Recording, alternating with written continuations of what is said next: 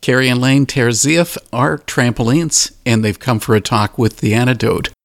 It's a real pleasure to have the two of you here. Man, thank you so much for having us, Dave. Yeah, thank you for having us. Now, Trampolines is a fairly new band in the Christian music scene. Who was it that came up with the idea?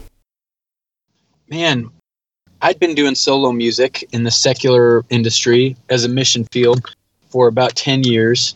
And when I met Carrie, we got married and quit music, moved to Asia to do mission work, and just shut up and listen to God and try not to make plans like we always do. Have a crossover of missions and music um, and high energy music. So we got married on a trampoline, and with the high energy kind of live shows, it just made sense to call our band Trampolines and uh, kind of outside of the box. Married on a trampoline. To me, it sounds like a real up and down relationship. Ah, that was nice.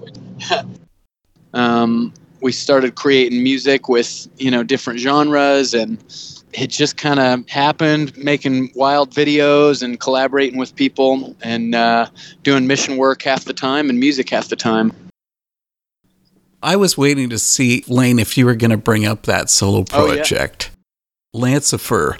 Back in 2014, you released the album One Night yeah. to Live. Why don't you tell us about it? Man, well, that was a project that I had started when I was like 15 years old. And it was really a great mission field in the secular um, music industry and just kind of, you know, being on Warped Tour and, you know, touring in Europe and doing some different things. I was kind of the only Christian artist on the events that I was playing, and so it was a really great chance to just yeah just love on people and be in the mix and. Uh, yeah, it was great. Did it for about 10 years and got to travel and, and just kind of hone in the craft and, you know, really learn the production and songwriting. But then when Carrie and I got married and we were doing it for a little bit longer in Asia and kind of blew up in the country of Myanmar, which is was kind of funny. We didn't plan to, and it ended up being a great ministry there as well. But we really started this project as kind of a refocus on just Jesus at the front and center. I still don't really get the band name Trampolines. Why that in particular? So, uh, we went to China. We signed a record deal as secular musicians in China, and we moved there to do music. And we just kind of ended up feeling really lost we felt like we didn't have a whole lot of purpose. Things weren't moving forward the way we wanted them to. And we ended up finding some churches and going to church like four times a week in China, which was incredible. And I remember one of the things that we would do is take people to trampoline parks with us because evangelism is not allowed in China in the sense that you can't just tell Chinese nationals about God or Jesus. So we would invite friends to a trampoline park with us. And while we were at the trampoline park, which was it was like the biggest in the world, we would just talk about our faith. It was just a really unique ministry. Uh, this was around the time that we started creating Christian EDM music. I think Lane, you had had the idea for a band named Trampolines for a while. Like it just kind of sounded catchy to you, and it was just perfect. It just was the perfect thing for that time. I do get that. And actually, it's funny with you mentioning about China. You've been back there because I watched the video trampolines shot on the streets of Shanghai for the song Jesus 10 times. Yeah. and I loved the crowd reaction. It was just hilarious. They really didn't know what to make of you. Yeah, it was interesting. We were going out to shoot a music video for that song, and we went out on the streets in Shanghai looking for like some great backgrounds and great you know set pieces to film on and then we were like well why don't we just get a boombox and just crank this song and just yell jesus as much as we can just in this main it's kind of like the times square of china their main it's like one of the most populated areas i guess in the world because china is like one of the biggest countries in the world or probably the biggest and shanghai is the biggest city in the world i think with 27 million people and that was kind of the epicenter the main part of town. And so we just kind of went out with the boombox and hollered Jesus a bunch and um, kind of dodged the police a little bit. And people were fascinated watching us dance around and yell Jesus. I've checked into a couple of your trips. Besides the Middle East, Asia, and the Americas, you've even visited Ukraine during the war. I mean, that's crazy. That's dangerous. Uh, yeah, it was uh, when we left for Europe. We didn't really have any um, intention to go into Ukraine. We didn't feel like it was necessarily something that we were called to do at the moment. But uh, we had about 10 days worth of shows. And we had planned to work with Ukrainian refugees in some surrounding countries, um, but uh, didn't get the chance. And so it was perfect to go and spend a few weeks in the country. And uh, so we actually got to cover pretty much the whole country from the, the border on the west with Poland all the way to the Russian front line in the east. And we kind of zigzagged and hit, you know, every, you know, major city that we could and played sometimes up to four shows a day and then got to bring some food and Bibles and just spend time with people, loving and encouraging them. And uh, man, it was great. What an incredible experience. Yeah. Thank you. It was wonderful. Now, I'm going to bring up something that may sound harsh, but it's sometimes been said that missionaries can destroy mm, a culture. Yep. You must have thoughts about that. Wow. Man, this is a great question. I'm glad you brought it up, actually. I think a lot of missionaries come in with maybe selfish motives or, you know, whether they want to be kind of the white hero in a place or they come in with kind of their own ideas. Wanting to help, you know, is good, but a lot of times the most important thing you can do going into a new place is listen and hear from the people what their needs are you know learning about the culture and spending some time there and sometimes that really comes from you know living there for some time or just really spending time with locals um, and not as much you know americans living in that country. And so i think it takes time and it, it, it takes experience going on missions to and just learning how to love people and how to listen to you know their needs and and be effective. Yeah it, it just takes time. Just as a side point i live near the city of toronto and there we have a lot of missionaries coming from africa to the mission field of toronto yeah i bet that's awesome so changing topics entirely Trampolines has worked with a number of artists, you know, people like Citizen Way Disciple and one of my favorites, David Zach of Remedy Drive. He's amazing. And he sings on the chorus of your song Come Alive. And he sings, Don't wait till the next life to reflect life. For me, I find that society can be both pretty negative and aggressive. Now, the question is, is how do you stop yourself from falling into that type of a lifestyle? Man, I'm glad you brought up that song too. That's a, that's one of our favorite songs. And David Zach, that guy is a rock star. I just want to fanboy on him for a second. That guy is amazing. And his band Remedy Drive, I mean, he goes and just puts on these amazing shows and front flips over his keyboard. And then he goes and gets on a plane and goes and works in anti human trafficking in different places around the world and literally helps to free sex slaves. And man, if if anybody out there is listening is looking for a real rock star, that's your guy. Back to your question, man. I think, uh, gosh, it's just a combination of things, right? Like you read the Bible, and there are some really clear calls to how we're supposed to live, and I think taking those things literally. Um, you know, some of our favorite Bible verses that really drive what we do like Matthew 22, 37 through 39, the most important things are to love God and love your neighbor. And James 127 is a big one for us. Pure religion in the sight of God the Father looks like this caring for widows and orphans in their distress. That's a huge call and it just seems so clear. So that's why we spend so much time um, doing mission work and actually all of our money from music goes back into mission work as well.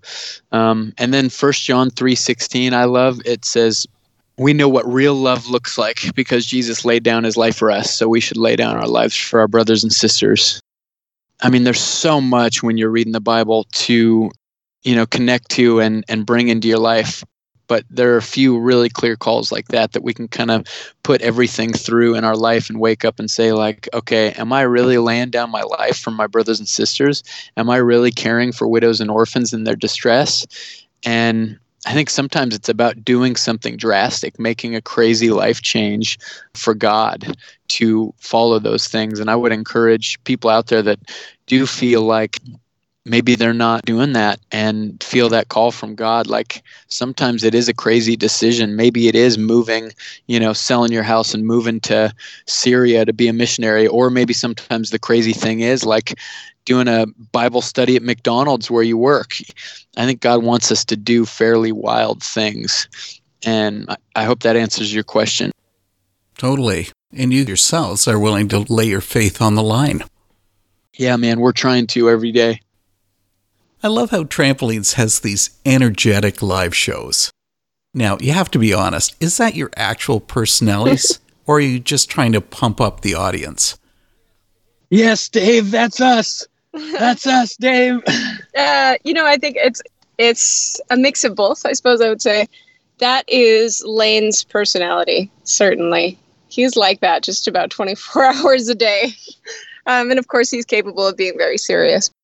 We all are, but one of the things about live music is that that just feels like the natural expression of of worship and music for us.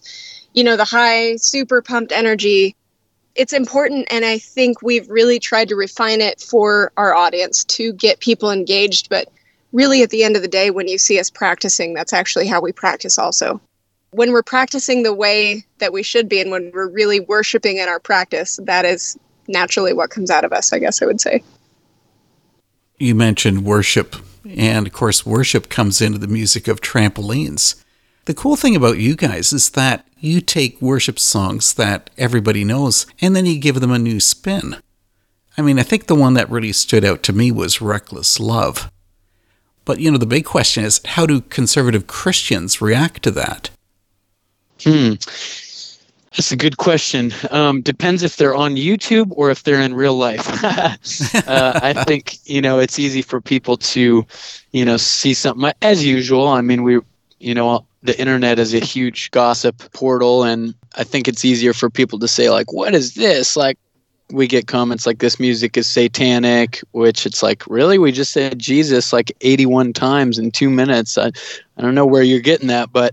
Um, we'll get comments like that or like um, you know this is club music you can't worship like this. And i'm always kind of like man where is that in the bible? Like the bible talks about loud shouts and stomps and clanging cymbals and dancing. And i guess for us like powerful music and high energy music reflects one the power of god that we believe in and two how excited we are about god you know there are definitely moments of you know be still and know that he is god and just kind of soaking in worship. And i can sit and cry and just pray and and love on some soft music as well. But uh but really when it comes down to it we're just fired up about god and what he's doing. And we want to jump up and down like crazy people because of that. And i think in the real space people really see that. i think ultimately as soon as people see the heart behind it like I said, we've had a really gracious reception from people who might normally be quite close to that style of music. And we've had a lot of people tell us, like, look, it's not my style, which is totally fine. But, you know, we see what you're doing and we appreciate it. And I always really appreciate comments like that from people. Oh, for sure. Well, you know, the other point that it comes up along with that is that worship music is generally meant to be reverential. But is it still reverent when it comes with a dance beat? I think it's really easy to lose the reverential space of worship music in any kind of music, personally. Um, I think it's really easy to lose it in dance music and especially on stage, but that's true of any genre. You know, if I put my heart somewhere else, if I'm focusing on myself, if I'm focusing on how good I feel or how good I look, I will lose that space. And that's just as easy for me to do in a really classical, acoustic worship session, it's just as easy for me to do it there as it is on stage with dance music. And I think it's true for a lot of other people as well. I think one of the outstanding collaborations you've had is your latest Future Glow with Neon Feather. Yeah, thanks for listening. Absolutely. And the song carries the line We ignite shadows into light with our future glow. We are not alone in the dark with our future glow does that actually sum up trampolines? Like, is that what you two are really all about? So, Future Glow, that was a great collaboration with Neon Feather, and he's a fantastic writer and producer, and that really came out of his idea. You know, I think when we started talking about a collab, we were all feeling that space and and just kind of, you know, as creators of modern music and electronic music in the Christian space, we we really feel like um, it's a mission field. And you know it's like the verse about being a, a city on a hill. Like we want our light to shine and we want people to i guess be attracted to what we're doing so that we can point them to jesus. I find that the lyrics of your other songs you know carry a fairly obvious message but future glow isn't that obvious i'm really thinking that you're asking the listener to give the song some serious thought but as a songwriter why would you want to go that direction? Why not make it clear? Well, there's an easy answer to that one. That's because Neon Feather wrote the lyrics on that one. and, you know. Actually, I really do. I love that song, though, from the moment I first heard it. When he sent it to us asking if we were interested in it, I, I really loved it because one thing that I think is really important is if you can, and if you feel like this is right for you, creating music that secular listeners can listen to you know, you could almost kind of work your way into their lives with this message underneath. And when they begin thinking about your lyrics, it has a powerful opportunity to change people's mind about something that they might not normally be open to. Whereas sometimes in, you know, secular music, if you say Jesus in a song or something, sometimes people can immediately close their hearts towards it. And that was actually my story before I was a Christian. I would feel that way. Like as soon as there was any kind of Christian, like God, Jesus, or worship speak, I would just kind of be like, no, no, no, not for me.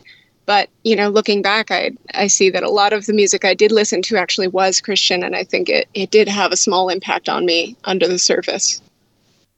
Well, it's interesting that Neon Feather at least wrote the lyrics for the song, because for the video, you guys did everything. Yeah, I mean, the producing, the acting, visual effects, you know, the whole deal.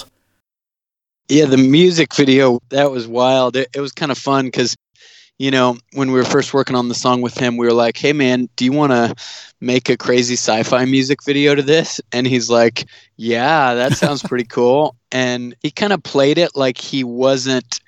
Uh, he wasn't a good actor, or I don't think he knew he was. he, actor, he didn't know he was a little bit like, yeah, okay, yeah, you know, we'll try doing this acting part, and like he wasn't sure about it. And then when we met him in Nashville and we're filming, he was just an incredible actor, and we were like, bro, like you got to quit music and be an actor. This is awesome. Um, just I do joke with him about that often. He just really killed it, and yeah, it was fun to put that video together, and we got to shoot in a handful of different places. We made the whole video for zero dollars, and it was really just where we were at at the time, shooting, you know, sort of sneaking into a hotel lobby that looked real sci-fi and shooting a, a part of the video, and then like walking out and like shooting up in the mountains near my family's place in Washington, and lots of help from friends and using what we could and trying to make Star Wars. That's it. Now we're just waiting for the next seven sequels. Yeah, yeah, exactly. they won't be as good. I'm guessing it's almost getting to be time to go, but I do want to ask about another song. Yes. You brought in King Antonio on Shotgun, and it gives a good idea about what trampolines can do on a really kind of rough edged rap song. Actually, that reminded me of something I wanted to ask you bring in a blend of styles pop, hip hop, EDM. And I've often wondered if that mix makes trampolines a tough sell or makes it an easy one. You know, it's it's been a little bit of both. At first it made it a really tough sell. And I think part of our inspiration for bringing so many styles in on this is is we there was a time where we kind of felt like the the weird kids you know like nobody really knew what we were doing and people didn't really know what box to put us in. And as a result we felt a little lonely because of that. And i think that actually drove us further to include as many people as many different genres as we could to show the breadth of christian music that that really it doesn't have to fit into the small space. It can be so many different genres. And through all those genres it can go to change lives because the truth is like people like the sounds that they like, and especially young people, young Christians. Typically, it's really difficult to get them to change their entire listening preferences. And in fact, I think that it's okay to have different listening preferences, and we should encourage that creativity.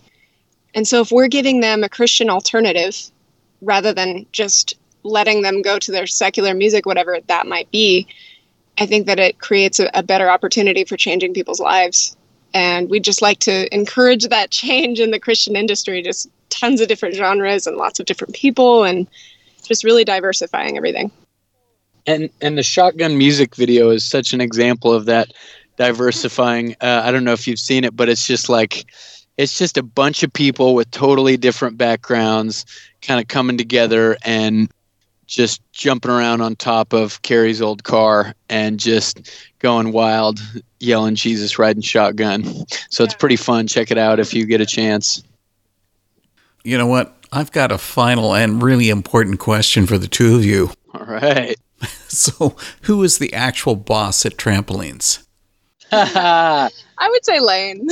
but, you know, it's because Lane is um, incredibly driven in a way that I am envious of and I respect at the same time.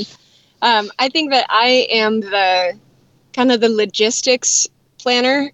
He's the director and I'm the producer in the sense that he is making the shots and the calls and he's coming up with these crazy dreams. And I kind of look at it and I say, okay, can we make this happen? How do we make this happen? Do we need to scale up or scale down?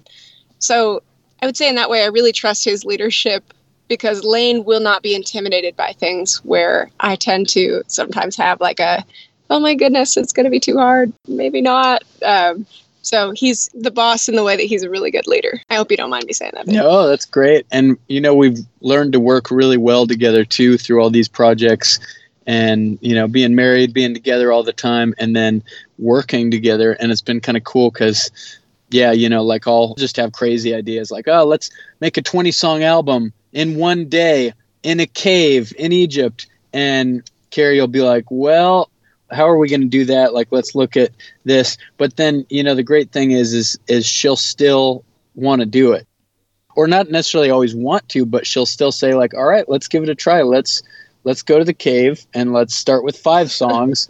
and, you know, it just, it's a, a beautiful, uh, collaboration since we kind of have different skills and, you know, different sides of our brain that we use sometimes, and it makes a great mix. Well, Carrie had mentioned about logistics. You guys are in the midst of a 14 hour drive to your next show. So I'm going to shut up and let you guys go. And I want to thank you for coming to the antidote and sharing about trampolines. Man, Dave, thank you so much for having us. Your questions are really thoughtful and, and really awesome. Thank you, Dave and uh, I hope that we can see you sometime in real life. That would be a good one. All right. God bless you, bro.